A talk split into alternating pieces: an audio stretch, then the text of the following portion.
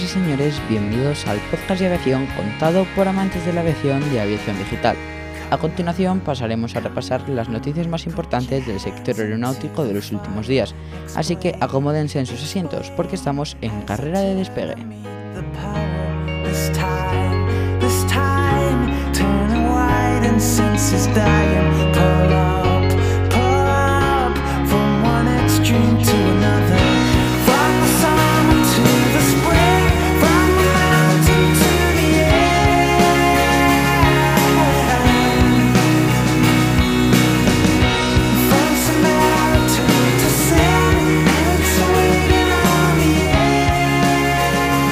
Da la bienvenida a su primer Embraer 195 E2, Las Palmas de Gran Canaria. El pasado jueves de madrugada aterrizó en el aeropuerto de Gran Canaria el primero de los cinco aviones del modelo Embraer 195 E2, el reactor de pasillo único más silencioso, limpio y eficiente del mundo que la compañía aérea Winter ha comprado al tercer fabricante de aviones del mundo, Embraer. A partir del mes de diciembre los pasajeros disfrutarán de mayor comodidad y una mejor experiencia de vuelo a bordo, ya que la aeronave con una configuración de 132 asientos cuenta con una distancia de 31 pulgadas entre las filas para mejorar el confort de los pasajeros. El avión incorpora además importantes mejoras tanto en el consumo de combustible y las emisiones de CO2 como en costes de mantenimiento. El nuevo avión se incorporará a la operación de la aerolínea durante el mes de diciembre y cubrirá rutas tanto nacionales como internacionales, así como algunas interinsulares de gran demanda. Si eres spotter o simplemente te gusta la aviación y quieres unirte a una asociación seria de ámbito nacional, no dudes en unirte a Aerospotters Principado. Puedes contactarnos a través de Instagram en Aerospotters Principado o en Twitter en Aeroprincipado. ¿A qué esperas? Únete. Pasamos con otra noticia. Norwegian traspasa su filial argentina a JetSmart Airlines. El acuerdo no afecta a los vuelos entre Londres y Buenos Aires, operados por la filial británica del grupo Norwegian Air UK. Oslo, Buenos Aires, JetSmart asumirá la operativa de November Alpha Alpha con efecto inmediato. Para minimizar el impacto en los pasajeros, JetSmart continuará operando los vuelos programados de November Alpha Alpha desde el aeroparque de Buenos Aires, Ambas partes esperan que el proceso de integración se prolongue durante varios meses. La marca Norwegian será retirada gradualmente de la red doméstica argentina durante este periodo, a lo largo de los próximos seis meses.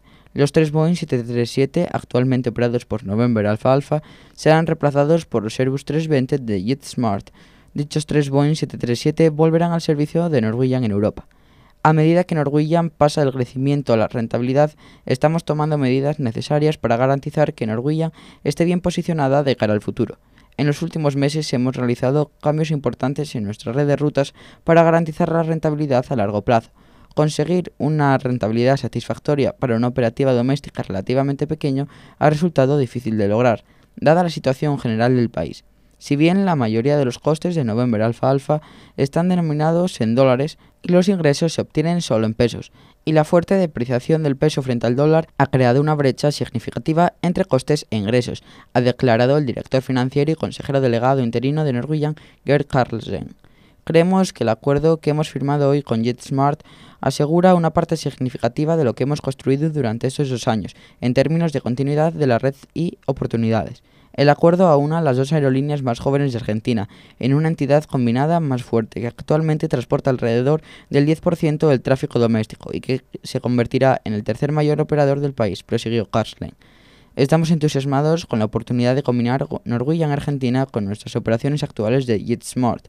JetSmart tiene un compromiso a largo plazo con Argentina, así como con nuestra visión de convertirnos en la ultra low cost líder de Sudamérica. Con esta transacción continuaremos brindando pasajes aéreos asequibles a nuestros clientes desde los aeropuertos del Aeroparque y el Palomar, ha declarado Estuardo Ortiz, consejero delegado de JetSmart.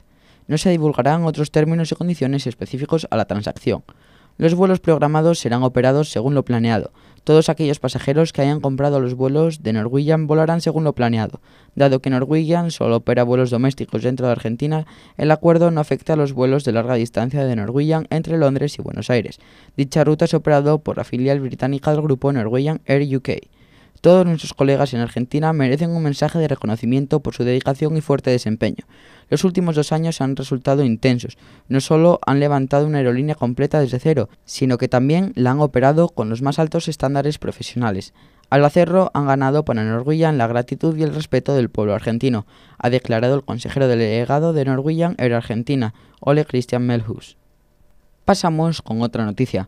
Babcock sustituye a Allianz en el transporte aéreo sanitario de Baleares.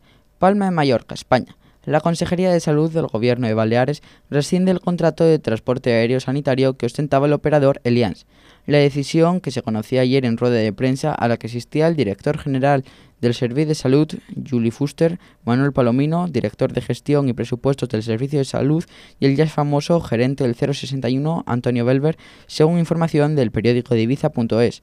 Babcock entrará a prestar el servicio a partir del día 16 de este mes de todo el contrato, aunque en principio la intención de la consejería era que solo lo hiciera los dos helicópteros. Finalmente, y como no podía ser de otra manera, solo los dos helicópteros y dos aviones los que estarán incluidos en esta rescisión.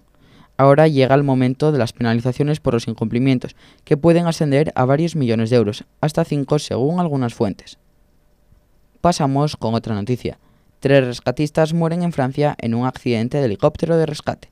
París, Francia. Un helicóptero de la Protección Civil de Francia desapareció la noche del lunes y se llevó con él a tres de nuestros héroes diarios en el sur del país. Con infinita tristeza extiendo el apoyo de toda la nación a sus familias y compañeros.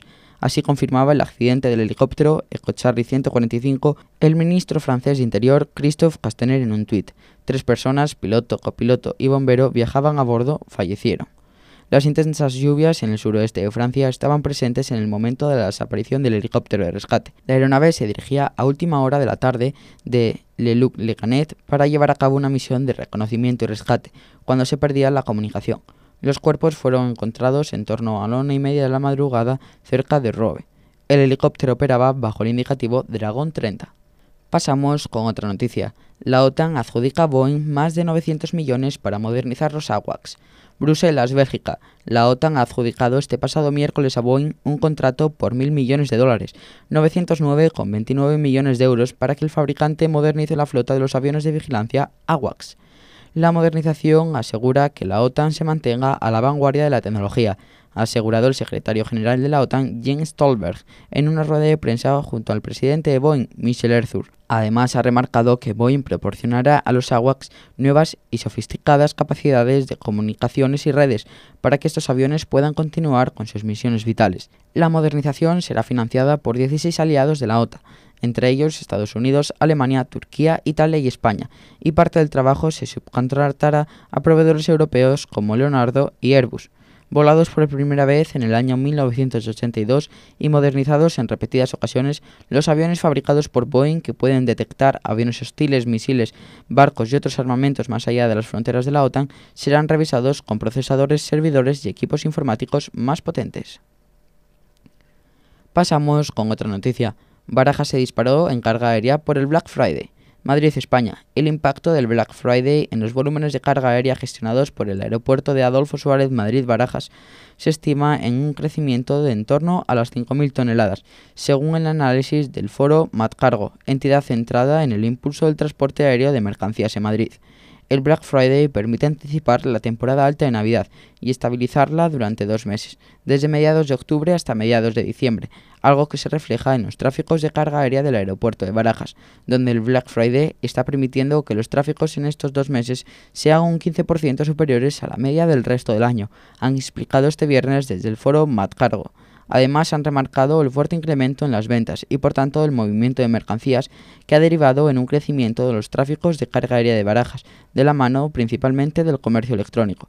Según ha explicado el presidente del foro Matcargo, Jesús Cuellar, los mayores volúmenes de carga aérea relacionados con el Black Friday se generan en los suministros de stock a los centros de distribución, donde se preparan los pedidos, con un fuerte impacto del comercio electrónico. Desde Foro Matcargo ha matizado que no existen registros específicos que permitan diferenciar la carga general de la carga fruto del comercio electrónico, de ahí la dificultad de medir los incrementos en el modo aéreo derivado del Black Friday.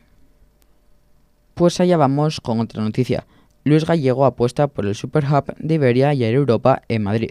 Luis Gallego, presidente de Iberia, ha participado en los encuentros empresariales que organizan la COE y CEPIME, donde ha hablado de las oportunidades que abre la compra de Europa por Iberia.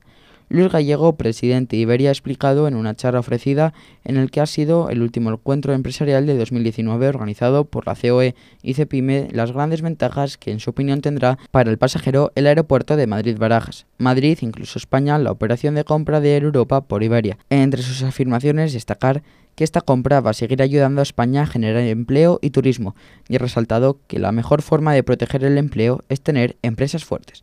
La primera parte de la charla ha consistido en una exposición de muchos datos sobre la importancia del transporte aéreo para España, 1,7 millones de empleos, incluidos 269.000 directos y 163.000 en la cadena de suministro, 98.000 inducidos y 1,2 millones por los turistas que llegan a España por vía aérea.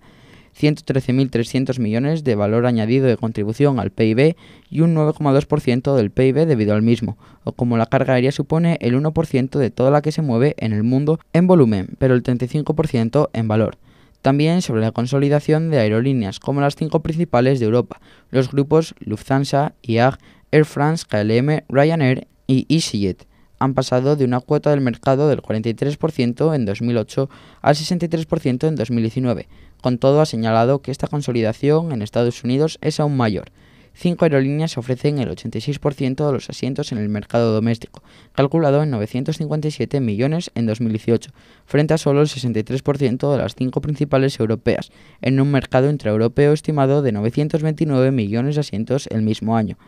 En un momento, Gallego ha señalado al afirmar que las fusiones son la única solución de futuro, consolidación o muerte tras un paso obligado hoy en día por las emisiones del CO2, destacando algunas de las iniciativas que Iberia e IAG están llevando a cabo y pidiendo que el cielo único europeo sea en realidad lo antes posible, por lo que significará para ayudar a reducir esas emisiones. Ha pasado a examinar la situación del aeropuerto de Madrid-Barajas. Como ya había señalado, IAG Barajas es, en palabras de Gallego, un hub europeo secundario, un hub de segunda división, el séptimo por número de conexiones aéreas ofertadas y el número 19 por número de destinos internacionales, con lo que está unido 184 en 72 países en el que la aerolínea dominante, Iberia en este caso, tiene menor cuota de mercado. Sobre la conectividad destacó que hace 10 años Barajas ocupaba el cuarto puesto en Europa, este tiempo Frankfurt ha pasado del tercer puesto al primero, Heathrow del segundo al cuarto y Charles de Gaulle del primero al tercero. Con todo esto señaló que hay tres principales beneficios que se obtendrán con la compra de Europa. Como hub se transformará para estar a la altura de los principales hubs europeos, para el cliente con una mejor red a Latinoamérica, además de una oportunidad para crecer en nuevas regiones, mejorar horarios, conexiones y mayores oportunidades de obtener y redimir avios y para España, ya que la adquisición de Europa por parte de Iberia asegura crecimiento e inversiones para Madrid y para España. Pues allá vamos con otra noticia. Delta y Latam firman sus códigos compartidos.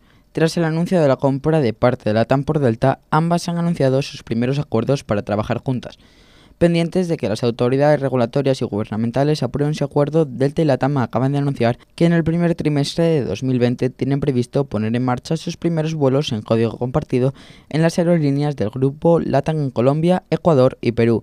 Estos se aplicarán en vuelos a 74 destinos en Estados Unidos y 51 en Latinoamérica. Los acuerdos firmados están abiertos a que sean ampliados a más destinos. Además, estarán más aerolíneas trabajando en unir sus programas de viajeros frecuentes para poder acumular y gastar puntos en ambos y en coordinar los derechos de los accesos a las salas VIP. Pues allá vamos con otra noticia. Airbus lanza la séptima edición en España del Flying Challenge. El programa Airbus Foundation Flying Challenge alcanza su séptima edición en España, orientado a incentivar los estudios de secundaria a elegir carreras vinculadas con la ciencia, ingeniería, matemáticas o tecnología. Airbus ha lanzado esta semana la séptima convocatoria de su programa de ayudas a estudiantes de los últimos cursos de secundaria, Airbus Foundation Flying Challenge. Institutos de todas las ciudades donde Airbus está presente en España colaboran en el mismo. Los voluntarios de Airbus acuden a estos centros educativos para ayudarles a encontrar su vocación y lograr el éxito académico de cara a su nuevo futuro a través de la colaboración con institutos de cada una de las ciudades españolas donde Airbus tiene presencia, los voluntarios del programa Flying Challenge orientan y asesoran a estudiantes que se encuentran en las fases finales de secundaria, con el fin de ayudarles a encontrar su vocación y lograr el éxito académico de cara al futuro. Los institutos de educación secundaria de la Senda, Getafe Madrid, Profesor Antonio Muro, Puerto Real, Cádiz, Pintor Juan Lara, Puerto de Santa María, Cádiz, Punta del Verde, Sevilla, María Moliner, Sevilla, Juan de Padilla, Illescas y Albacete, Albacete ya se han sumado a esta iniciativa. En esta nueva edición, Airbus ha reforzado el enfoque tecnológico del programa, con la intención de impulsar el interés por las carreras Sierra Tango, Ecomike, Ciencias, Tecnología, Ingeniería y Matemáticas, entre los más jóvenes, bajo el lema Ciudades. Los diferentes institutos trabajarán de forma transversal en proyectos relacionados con cuestiones sociales y medioambientales. En Airbus estamos comprometidos con el desarrollo de los jóvenes y de sus capacidades, impulsando iniciativas y programas de aprendizaje para inspirarles en sus estudios. Esta edición de Airbus Foundation Flying Challenge, con las novedades que ofrece, nos permitirá seguir creciendo y aprendiendo junto a los más de 180 voluntarios de Airbus que tutorizan y guían a los estudiantes durante sus retos, asegura Teresa Busto, directora de planta de Airbus Operation SL en Illescas y embajadora del proyecto en España. Creado en 2011, Airbus Foundation Flying Challenge ha contado con la participación de cerca de 5.000 estudiantes en todo el mundo, involucrando a unos 2.000 voluntarios de Airbus. El programa se encuentra operativo en más de 20 ciudades de nueve países distintos, Francia, Alemania, Reino Unido, Estados Unidos, Corea, China, México, India y España, con el fin de crear una red global. Pues allá vamos con la última noticia para el día de hoy el Consejo Ministerial de la ESA aprueban en Sevilla una inversión récord de 14.400 millones. El Consejo Ministerial de ESA ha concluido en Sevilla con la aprobación del mayor presupuesto de la historia de la agencia, un total de 14.400 millones de euros para los próximos cuatro años.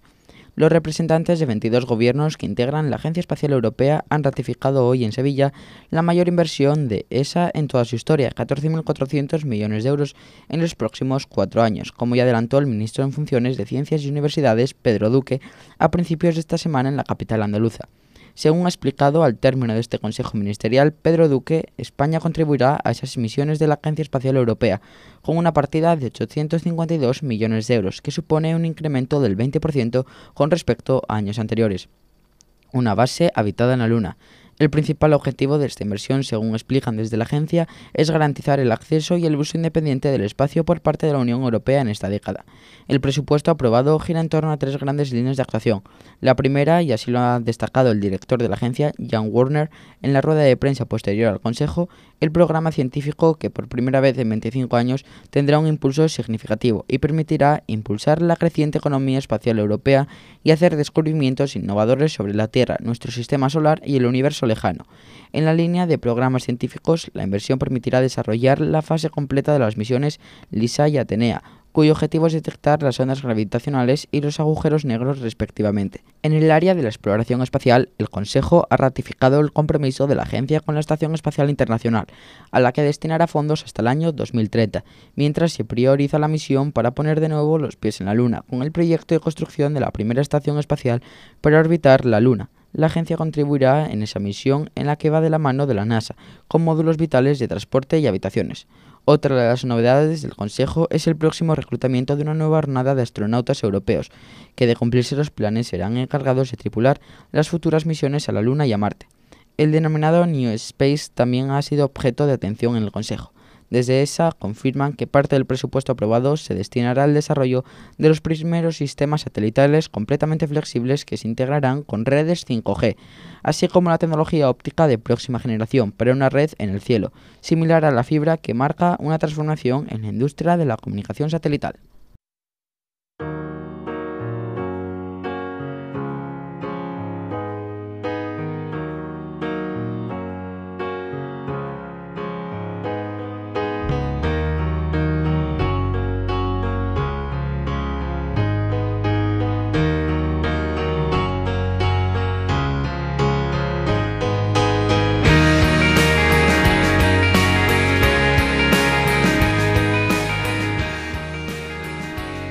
Pues señoras y señores, desgraciadamente hasta aquí llegado el programa de hoy.